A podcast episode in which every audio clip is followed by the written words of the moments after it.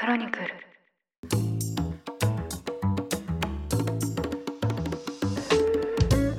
おはようございます。2023年11月20日月曜日、ニュースコネクト、あなたと経済をつなぐ5分間、パーソナリティの竹村由紀子です。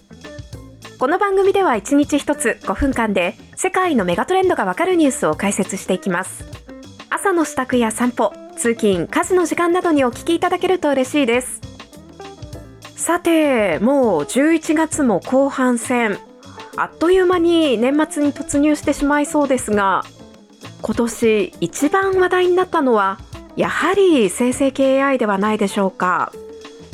私自身もですね、チャット GPT を初めて使った時はすごく驚きましたし、将来的に生成系 AI がアシスタントみたいになってくれて仕事がはかどったらいいなぁなんてすごく期待しています。ただ実際にはですね、チャット GPT とか Bard をまだいまいちうまく使いこなせていませんで、猫が仕事を邪魔してきます、どうしたらいいですかなんて聞いて AI にもっと遊んであげてくださいとか言われて、あ、そっか、遊び足りないのかなんて猫と遊んで、気がついたらあれ、ちっとも仕事が進んでないじゃんみたいな AI のせいで逆に仕事が遅れたりしてしまっています。私はこの年末の忙しい時に仕事もせずに AI と遊んで猫とも遊んで、本当に一体何やってるんでしょうか。さて、今日はそんな生成系 AI にまつわるこちらのニュースをお伝えします。チャット GPT を世に送り出し、テック業界で絶大な影響力を誇っていたサム・アルトマン氏が突如最高経営責任者を務めていた OpenAI から解任されました。解任の原因は取締役会への報告が一貫して率直ではなかったという内部調査結果に基づいているということです。オープン AI は声明で、アルトマン氏は取締役会とのコミュニケーションが一貫して率直ではなく、取締役会の責任を果たす能力に支障があるとの結論に達した。取締役会は、アルトマン氏がオープン AI を牽引していく能力をもはや信用できないと発表しています。これにより、これまでオープン AI で最高技術責任者を務めたミラ・ラムティ氏が暫定 CEO に就任するということです。生成系 AI ブームの顔だったアルトマン氏の突然の解任劇。これはシリコンバレーのみならず世界中に大きな衝撃を与えました。アルトマン氏は今年4月に日本を訪れて岸田首相と面会したり、最近ではホワイトハウスのAI 技術規制に関する大統領令にアドバイスを行ったりと、安全保障面でのガイドライン作りでも精力的に活動していました。そして解任が発表された前日も APEC アジア太平洋経済協力会議の関連会合にも参加しまして、今すぐではなくても将来的に政府が AI の監視をする必要があると改めて主張したばかりでした。こうした状況下での解任には本人も大きな戸惑いを覚えたようです。アルトマン氏は SNSX に、いろんな意味で奇妙な体験をした一日だった。生きているのに自分の葬式で弔辞を読むようなものだった。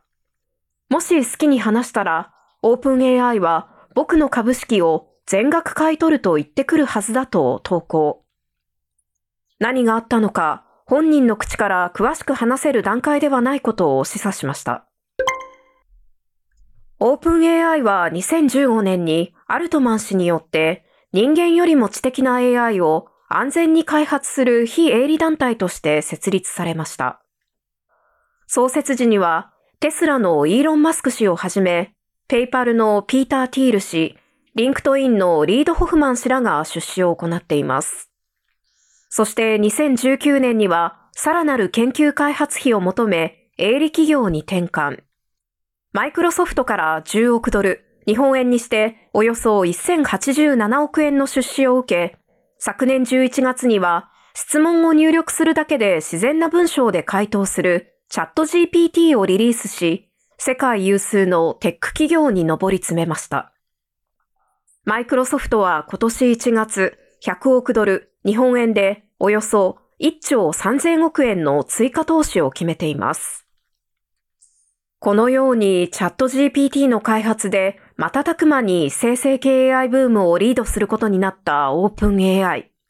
現在は860億ドル、日本円にしておよそ12兆8700億円の評価額で従業員の株式を売りに出す方向で投資家と交渉を進めています。もしこの評価額で売却が決まれば、世界最大級の新興企業となるだけに、今はとても大切な時期とも言えるんですが、そんな中、今回の解任劇は起きました。ブルームバーグは関係者の話として、アルトマン氏と取締役会の間には、AI の安全性や技術開発のスピード、ビジネス拡大などの点で、見解の相違があったと報じています。これによりますと、アルトマン氏には大きな野心があったということで、中東の政府系ファンドから巨額の資金を調達し、NVIDIA のプロセッサーに対抗する AI 向け半導体のスタートアップを始めようとしたり、Apple の元デザイン責任者と組んで AI 向けハードウェアを製造する新会社への投資を募ったりしていたそうです。野心的なアルトマン氏の新規ビジネスを急拡大する方針が取締役会との間で深い溝となった可能性もあります。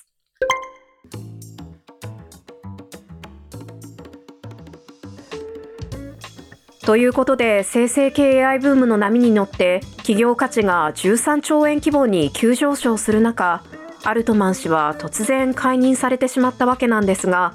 巨大テック企業の解任劇という意味ですと、思い出されるのが今は亡きアップルのスティーブ・ジョブズ氏の例です。一旦は追放されたスティーブ・ジョブズ氏がアップルに再び呼び戻されたように、オープン AI も再びアルトマン氏を呼び戻すことはあるんでしょうか。